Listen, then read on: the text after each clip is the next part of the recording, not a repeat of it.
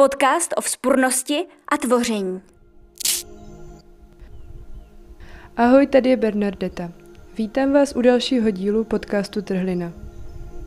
Dnes se budeme bavit s literárním publicistou, novinářem a šéfredaktorem online deníku Alarm Janem Bělíčkem o literárním obrazu české krajiny, o současné české a světové literatuře a třeba i o tom, jak se v ní odráží klimatická krize.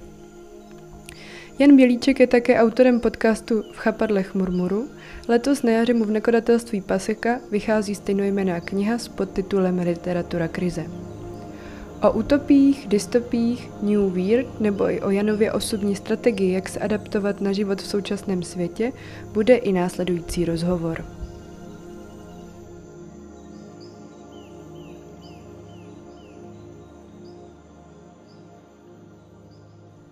Dětství jsem strávil na největším zlínském sídlišti Jižní svahy. Vždy mě fascinovalo, jak se zde kloubí brutálně účelná architektura panelových domů s přírodou. Za okny našeho panelového domu jsme viděli jehličnaté porosty.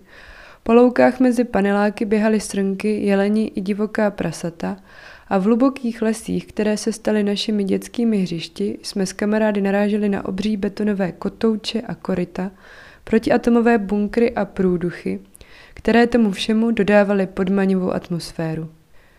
Určitě v tom nebylo zlínské sídliště unikátní a, podobné scenérie byly v Československu k vidění docela často.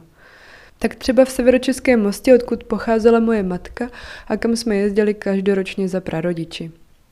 Tato podivná postkomunistická krajina však o mnoho let později zapříčinila, že jsem fascinovaně zíral na snímek Stalker sovětského režiséra Andreje Tarkovského. Jako by se v tom filmu znovu zhmotnily scenérie známé z dětských let, jejich zvláštně povědomá atmosféra ve mně záhadným způsobem pracuje a působí dodnes.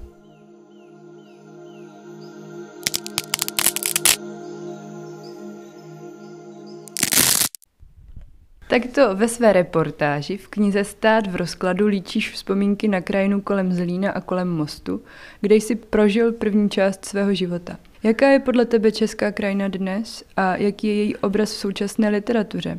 Popravdě řečeno jsem vlastně od podobě z, uh, krajiny v současné české literatuře vlastně moc nějak jako intenzivně nepřemýšlel. Ale když se na to ptáš, tak mě vlastně vy, vytanuly nějaký dva, dva obrazy nebo dva obrazy krajin z poslední doby, které vlastně trošku korespondují s tím, co jsem psal v té reportáži a ta jedna se objevuje třeba v třech románech Daniela Hradeckého. To znamená, to je severočeská krajina zapuštěná vlastně do nějakých jako lesů, zároveň prostě skombinovaná s tou jakoby těžkopádnou, ušmudlanou modernitou jako paneláků, betonu, a tak dále. Myslím si, že tam někde v polovině. V tom druhém románu Daniela Hradického je nějaká scénka, kde on je ve 14. patře paneláku eh, s nějakou jako anonymní alkoholičkou, mají tam milostný román na několik dní.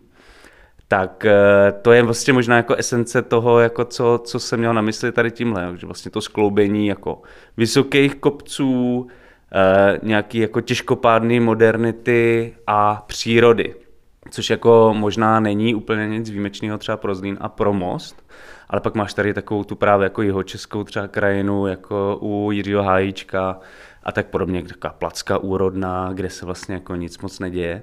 A myslím si, že to jsou takové jako dva hlavní kontrasty v české literatuře a pak vlastně docela podobná krajina se objevuje i ve, ve sbírce zápisky z Garsonky Pavla Novotného, kde jde zase o Liberec, který je trošku jako vlastně na, víc na východ, ale myslím si, že to je jako pořád stejný princip, to znamená jako ty kopce, paneláky uh, a divoká příroda, no v úvozovkách divoká příroda. Jo. Takže to je vlastně něco, co, mě, co jsem chtěl zachytit i v té své knize a co mi přijde vlastně zajímavý český nebo východoevropský fenomen. A nevidíš tam i ten fenomén vytěžení krajiny či regionu? Mě u toho napadl příklad té Horákové v teorii podivnosti, která pracuje s Bruntálem Šumperkem Jeseníkem.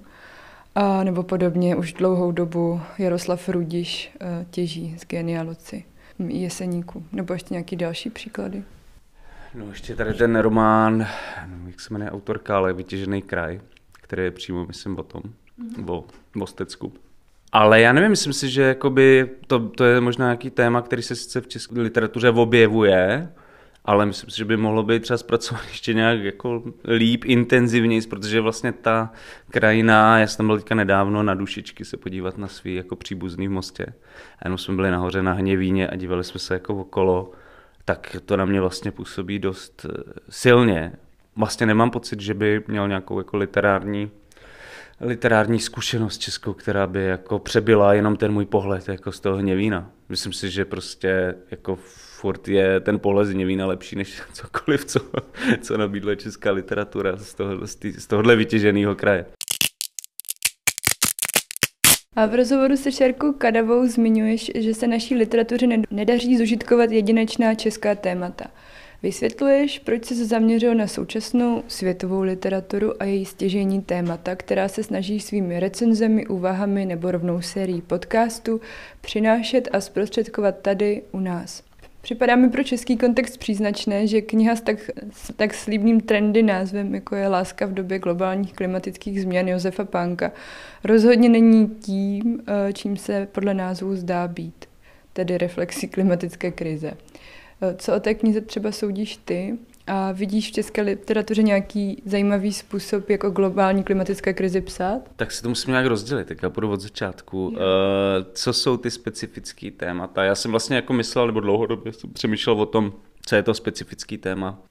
Nejenom jako samozřejmě české literatury, ale ty východoevropské literatury, ale když to vezmu jako z českého pohledu, tak si prostě myslím, že tady není jako žádná, žádný román, který by jako zachytil to, co je unikátní na ty naší zkušenosti, a to je ten, ta zkušenost toho přechodu z komunismu do kapitalismu a na nějaký jakoby intimnější jako rovině, nebo já nevím, jak to říct, prostě co to vlastně dělalo s lidma, jak prostě, jak jako subjekt prožíval tu transformaci co to znamenalo pro vztah jako západ-východ, jak třeba člověk prožíval to, když vyrazil právě z toho východu na západ, jak, jak se cítil v těch městech prostě italských, francouzských, německých, jak vnímal sám sebe, jak vnímal ten západ. No, prostě myslím si, že tam, tam je jako spousta témat, který by se dali úplně skvěle stvárnit, zachytit, ale zároveň prostě my většinou buď řešíme, já nevím, co, co se dělo v devadesátkách, jako teďka prostě, že jo, seriál devadesátky je třeba zajímavý pro mě, jo, nebo kriminalita přes tu kriminalitu, nebo,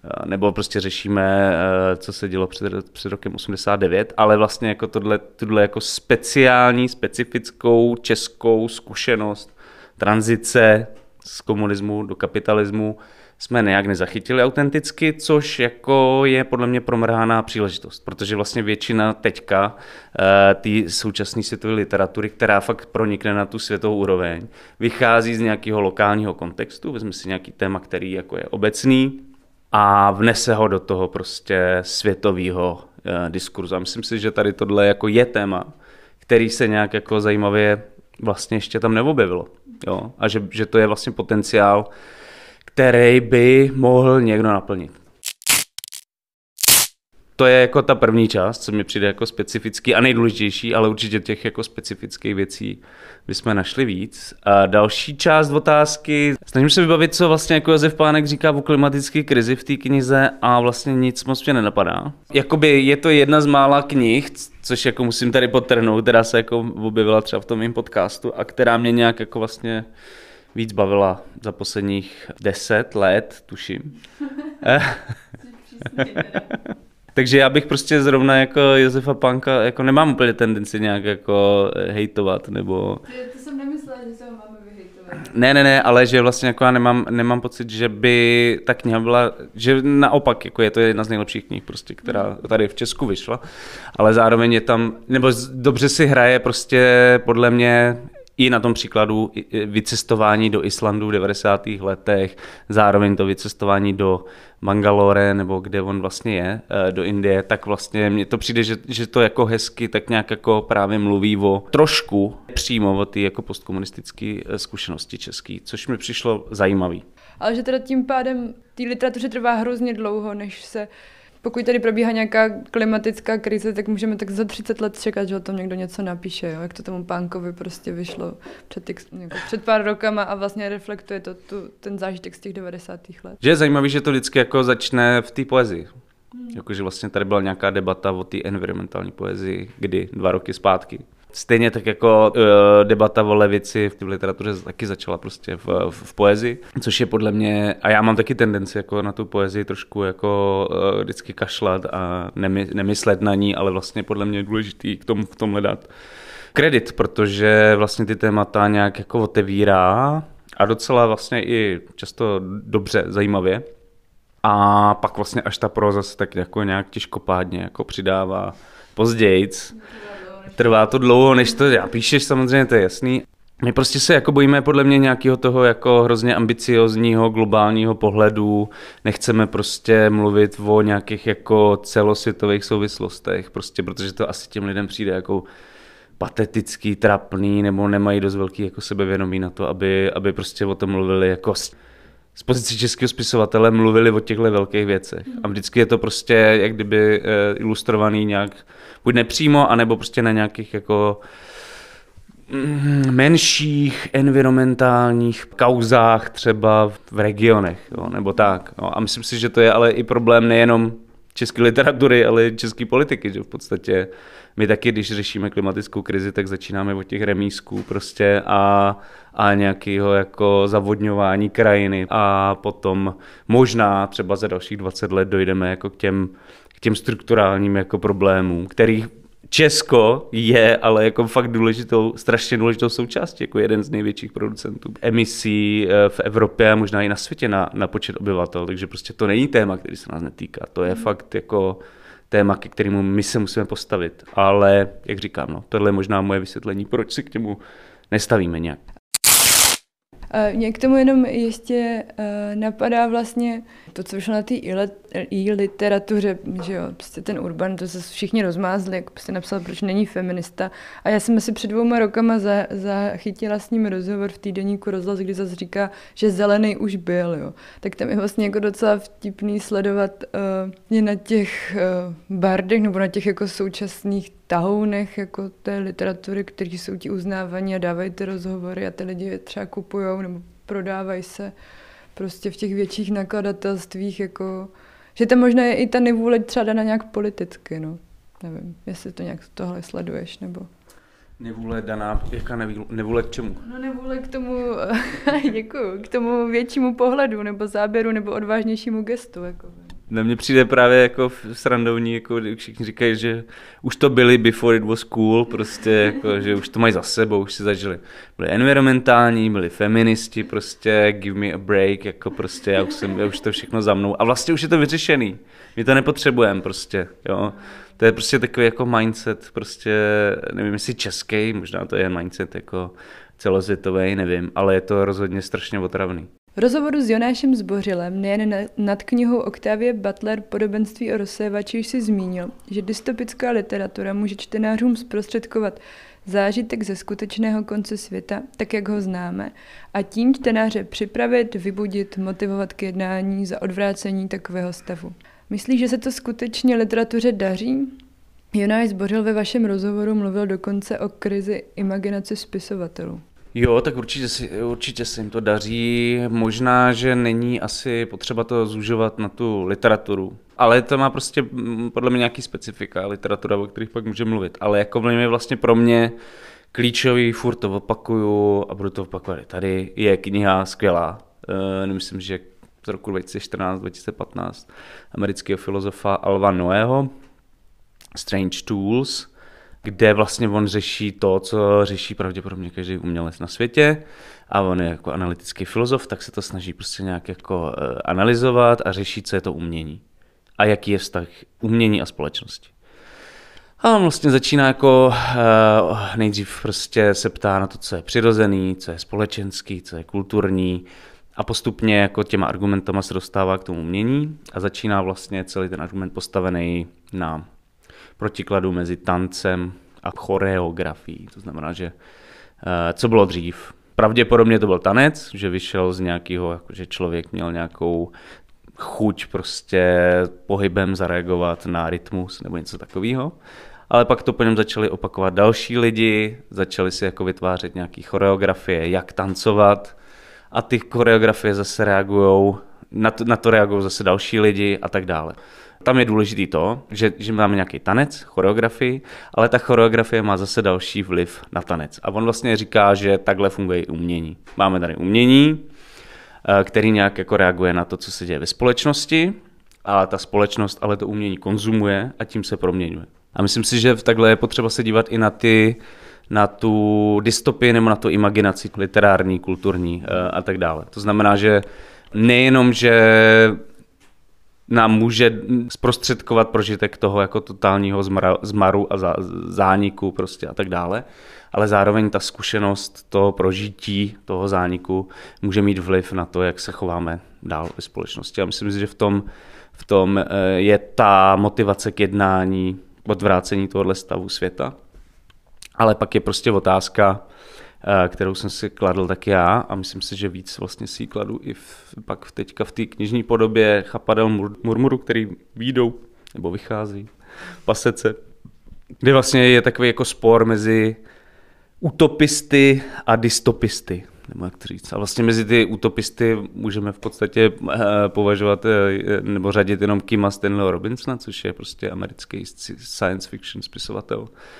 A myslím, že někdy v roce 1992 vydal svoji slavnou knihu, trilogii Rudý Mars, kde on vlastně jako řeší, že země je zničená klimatickou katastrofou, partička nějakých jako vědců uh, utíká uh, ze země a dostává se na Mars. A je to takový strašně zdlouhavý, pomalý, oni prostě hrozně tam trpějí a prostě pomalu budujou nějaký jako na tom šutru nehostinným prostě aspoň nějaký jako prostor, na, ve kterém by mohli, mohli žít a přišlo mi zajímavé, že vlastně ta hlavní message je, dívejte se, jak je to strašně náročný, zbytečný, uh, otravný prostě budovat tuhle komunitu někde jinde a chraňme to, co máme, protože je to úplně jako plítvání energií.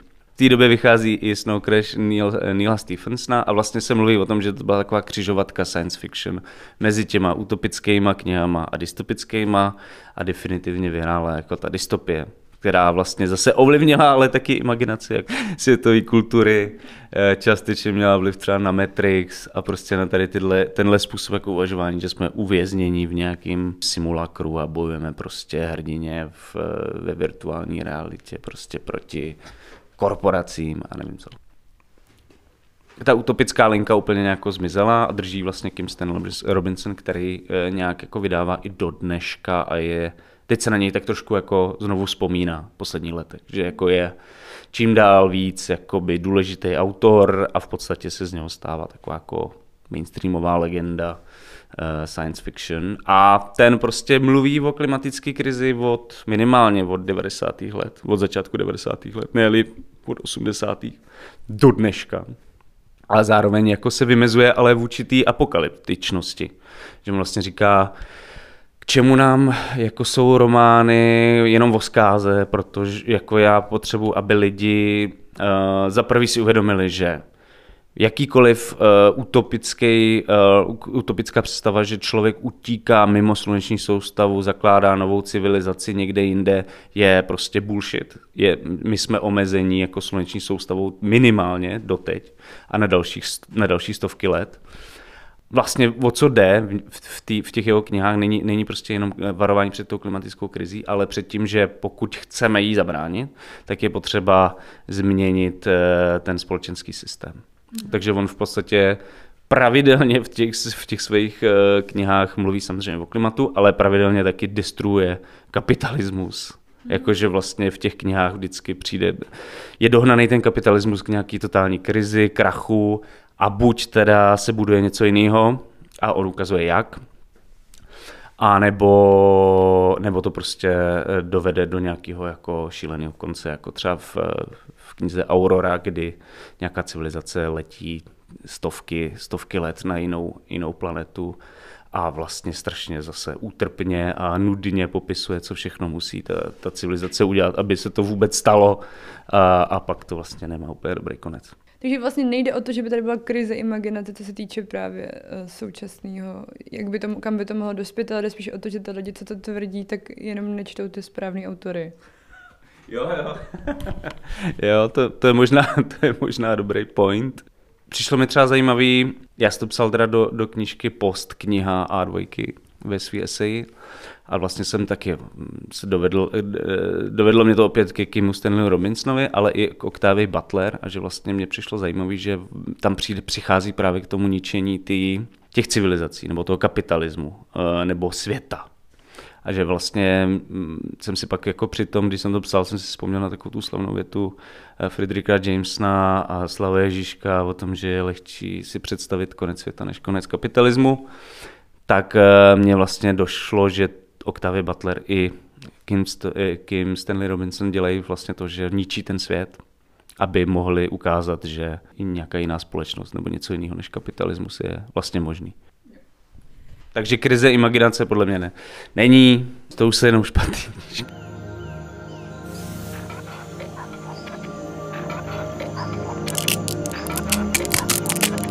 Kromě podcastu a knihy v chapadlech Murmuru, které se věnují literatuře, jsi šéf-redaktor deníku Alarm a spoluautor podcastu Kolaps, ve kterém se věnujete současným společenským, politickým a vědeckým tématům, která považujete za důležitá. Neodpovídají na zmíněnou krizi imaginace, u které jsme se tedy řekli, že už není. Spíše současná antropologie, ekonomie, sociologie, filozofie, kolapsologie a tak, spíš než současná literatura. Jaký smysl to dává tobě? Protože věřím, že taky z nich vycházíš, ne, nezůstáváš jenom u belet. Jo, já si myslím, že krizi imaginaci neprožívá literatura, ale neprožívají ani tady tyhle jako společenské vědy a že to vlastně jako důležitá součást toho celého. Pro mě to jako nějak dává smysl celý dohromady, ale zároveň možná, že mluvíme o krizi imaginace, krizi uh, nějaký budoucnosti, ale podle mě je problém prostě ve dvou jiných věcech a nevím, o kterým mám mluvit první. Možná o té, kterou jsem chtěl zmínit první, takže tím začnu. Že vlastně často mně přijde, že ta frustrace z toho, že máme nějakou krizi imaginace, vychází spíš z toho, že se vlastně, že nic z toho, z těch jako geniálních nápadů vlastně ne, nerealizuje. Máme tady nějaký skvělý politický jako teorie, nějaký skvělý scénáře toho, jak by to mělo vypadat, ale nic z toho se vlastně nerealizuje. Tím, má, tím pádem máme pocit, že je tady nějaká jako krize imaginace a možná, že ta krize je spíš jako krize politické organizace než imaginace, protože Myslím, že to zná každý prostě z nějaký jako svý každodenní eh, práce nebo reality, že prostě jsou, eh, existují lidi, z kterých, z kterých padají prostě furt nápady, co by se mělo udělat, ale pak jako je potřeba jít a udělat to. A to je často ta horší eh, a nevděčnější jako práce.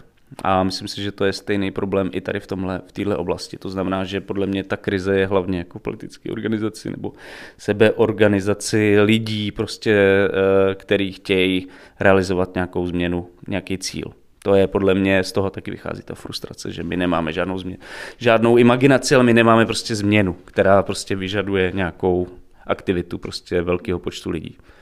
To je jedna věc. A druhá věc, která souvisí taky s tím koncem imaginace a myslím, že to je asi možná důsledek třeba myšlení Marka Fischera a prostě eh, tady té britské jako školy, která vlastně tvrdí, že reálný kapitalismus blokuje, nebo neoliberalismus blokuje vlastně veškerou imaginaci a že prostě to tečrovský there is no alternative vlastně ovládlo celou naší společnost, kulturu, politiku, což jako částečně nějak jako asi pravda je, tam je prostě důležitý moment ty retromány, je důležitý moment to, ten, to jako nabobtnání těch archivů. To znamená, že prostě, prostě najednou jako lidi mají strašné množství materiálu, kterým se musí probrodit. Některé věci prostě teďka zkoumají nějakou buď hudbu z 60. let, literaturu z 60. let. Strašný boom teďka prostě za, za, zaregistroval třeba archeologie, prostě jsou úplně díky technologiím, díky novým, novým jako prácí prostě s těma materiálama, tak prostě dochází k nějakým úplně revolučním jako objevům.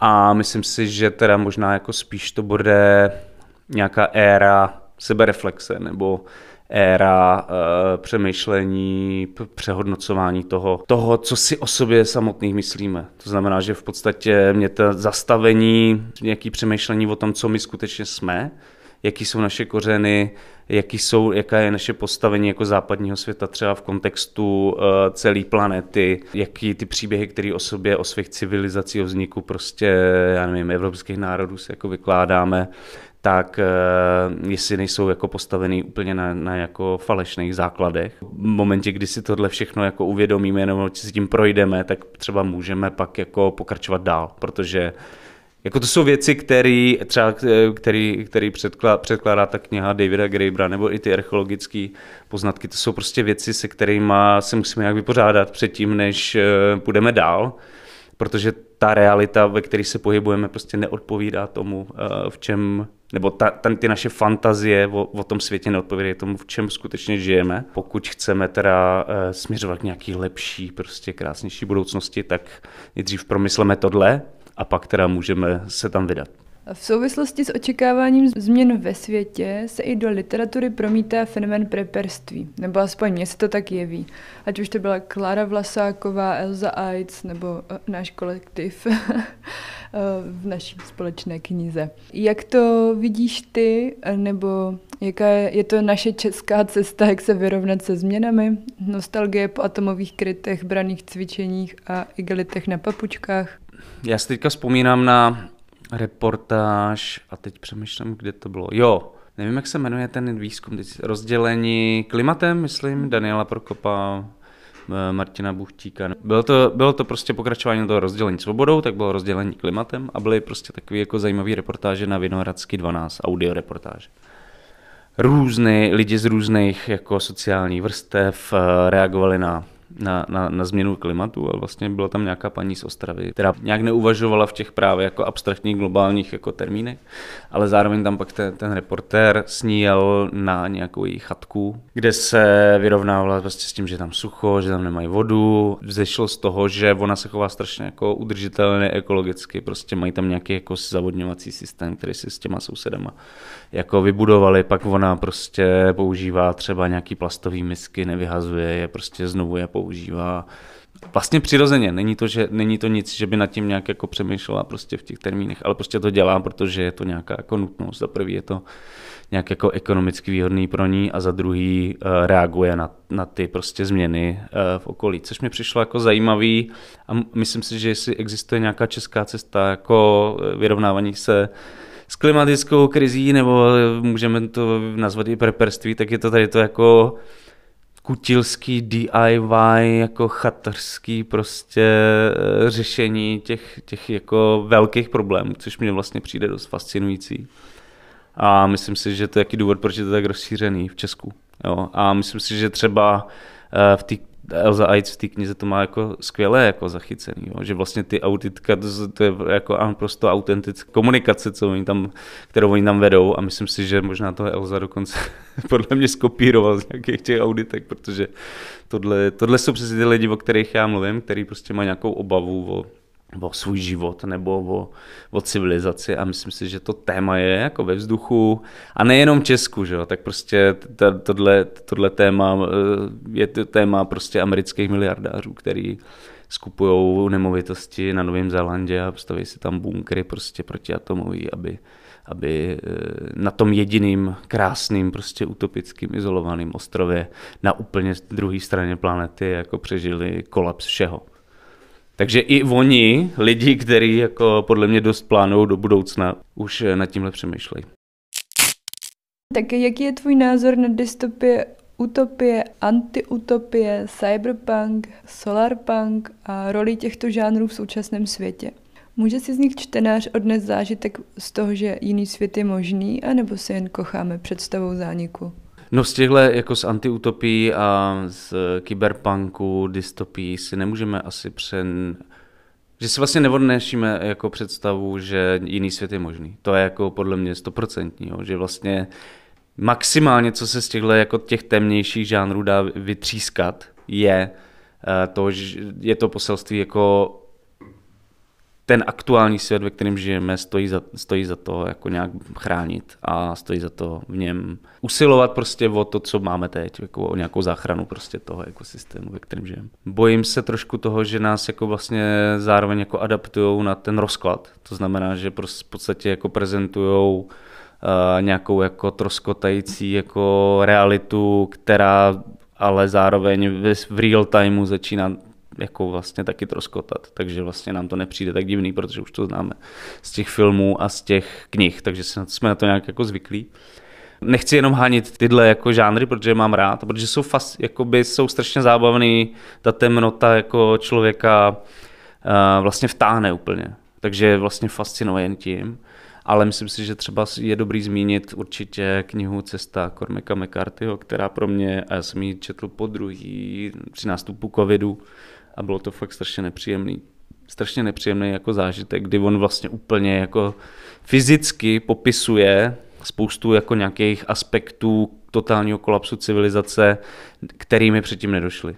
To znamená, jako jak oni se tam brodějí těma přebranýma zbytkama, zbytků prostě uprostřed těch měst, nikdy nic není, prostě nikdy nic, jako jídlu, benzín, nic prostě nikdy není a oni se tam jako babrají tím, tou jako absolutně nepoužitelnou hmotou, jo, že to mi přišlo vlastně dost nechutný a pak vlastně potom eh, je důležitý, mi přišlo ta absence toho světla nebo tý jakýkoliv, že v podstatě když, když padne tma, tak člověk nevidí nic a má smůlu, protože nemá si čím jako posvítit. A, ani, a často to ani nechce, protože vlastně nechce přitáhnout jako pozornost těch ostatních lidí, kterých prostě tě chtějí okrát zabít, sežrat. Takže to byl strašně nepříjemný, temný jako zážitek, který mě ale právě měl ten efekt. Tohle nechceš prostě a pojďme teda udělat všechno pro to, aby se to nestalo.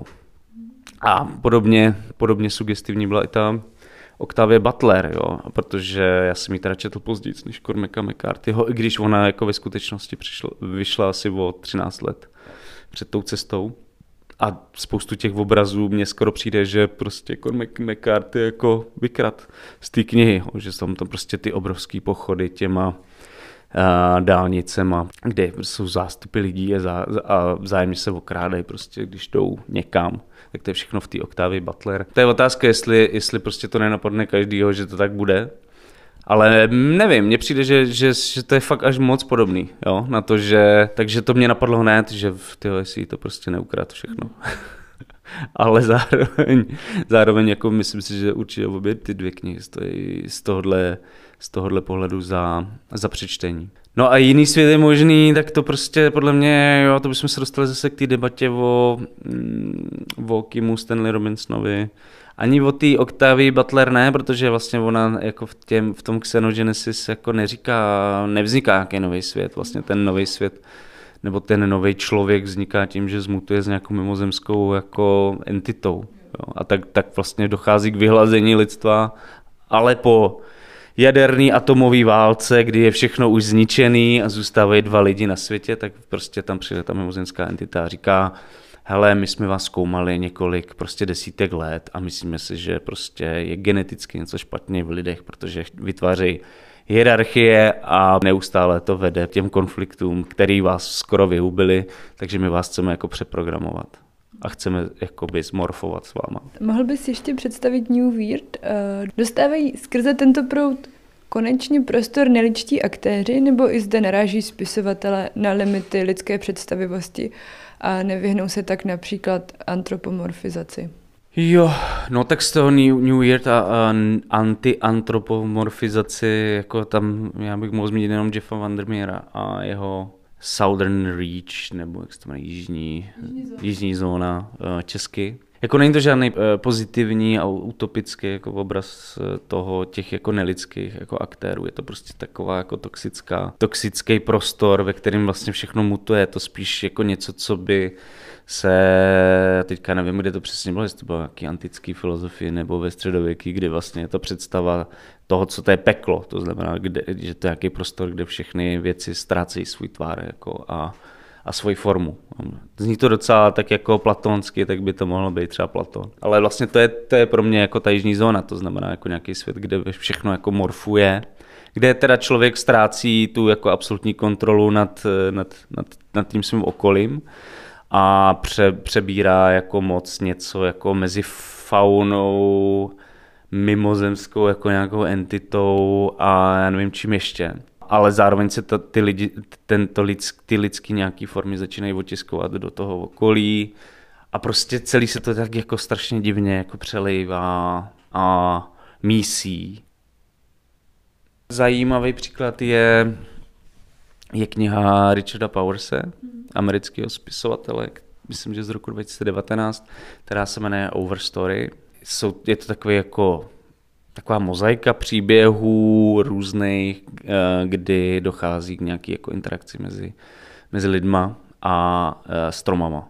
V těch příbězích jsou vlastně ty stromy nějaký jako aktéři, který jako významným způsobem zasáhnou do života jako těch, těch lidí. Tam podle mě se to jako dost, eh, dost už jako blíží asi tomu, na co se ptáš ty. To znamená, že prostě už tam jsou opravdu stromy jako nějaké jako bytosti, které ovlivňují reálně prostě ten, ten děj. Jo, tak to mně přijde, přijde jako zajímavý příklad.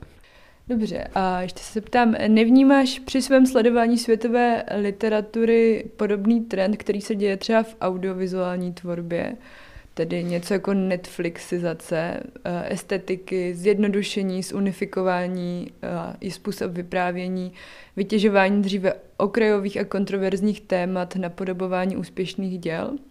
Nebo literatura někdy nebude natolik masová, že se jí tento fenomén prostě nedotkne? Podle mě tam, já nevím, jestli to přímo jako, net, jako u literatury přímo Netflixizací jako nazvat, ale uh, rozhodně si myslím, že tam je nějaká tendence, jakože že vlastně ten rozpad té formy nebo toho prostě vyprávění jako za posledních 50, 80, 100 let byl tak jako brutální, že prostě se to někdy zastavilo. A teďka prostě je zase naopak tendence jako vlastně dělat věci co nejsrozumitelnějc, nej, eh, nějak jako jednoduše prostě kompo, komponovaný prostě věci, vlastně nějak hledat zpátky hledat zpět cestu k těm čtenářům, což mě jako mě nevadí. Jo. Já jsem rád. A, myslím, a zase se neobávám toho, že literatura bude jako tak strašně banální, že to už nebude mít, mít smysl číst, jako že prostě že mě třeba rozčilou ty, ty řeči prostě lidí jako bohemistů, nejenom bohemistů, nebo literárních vědců,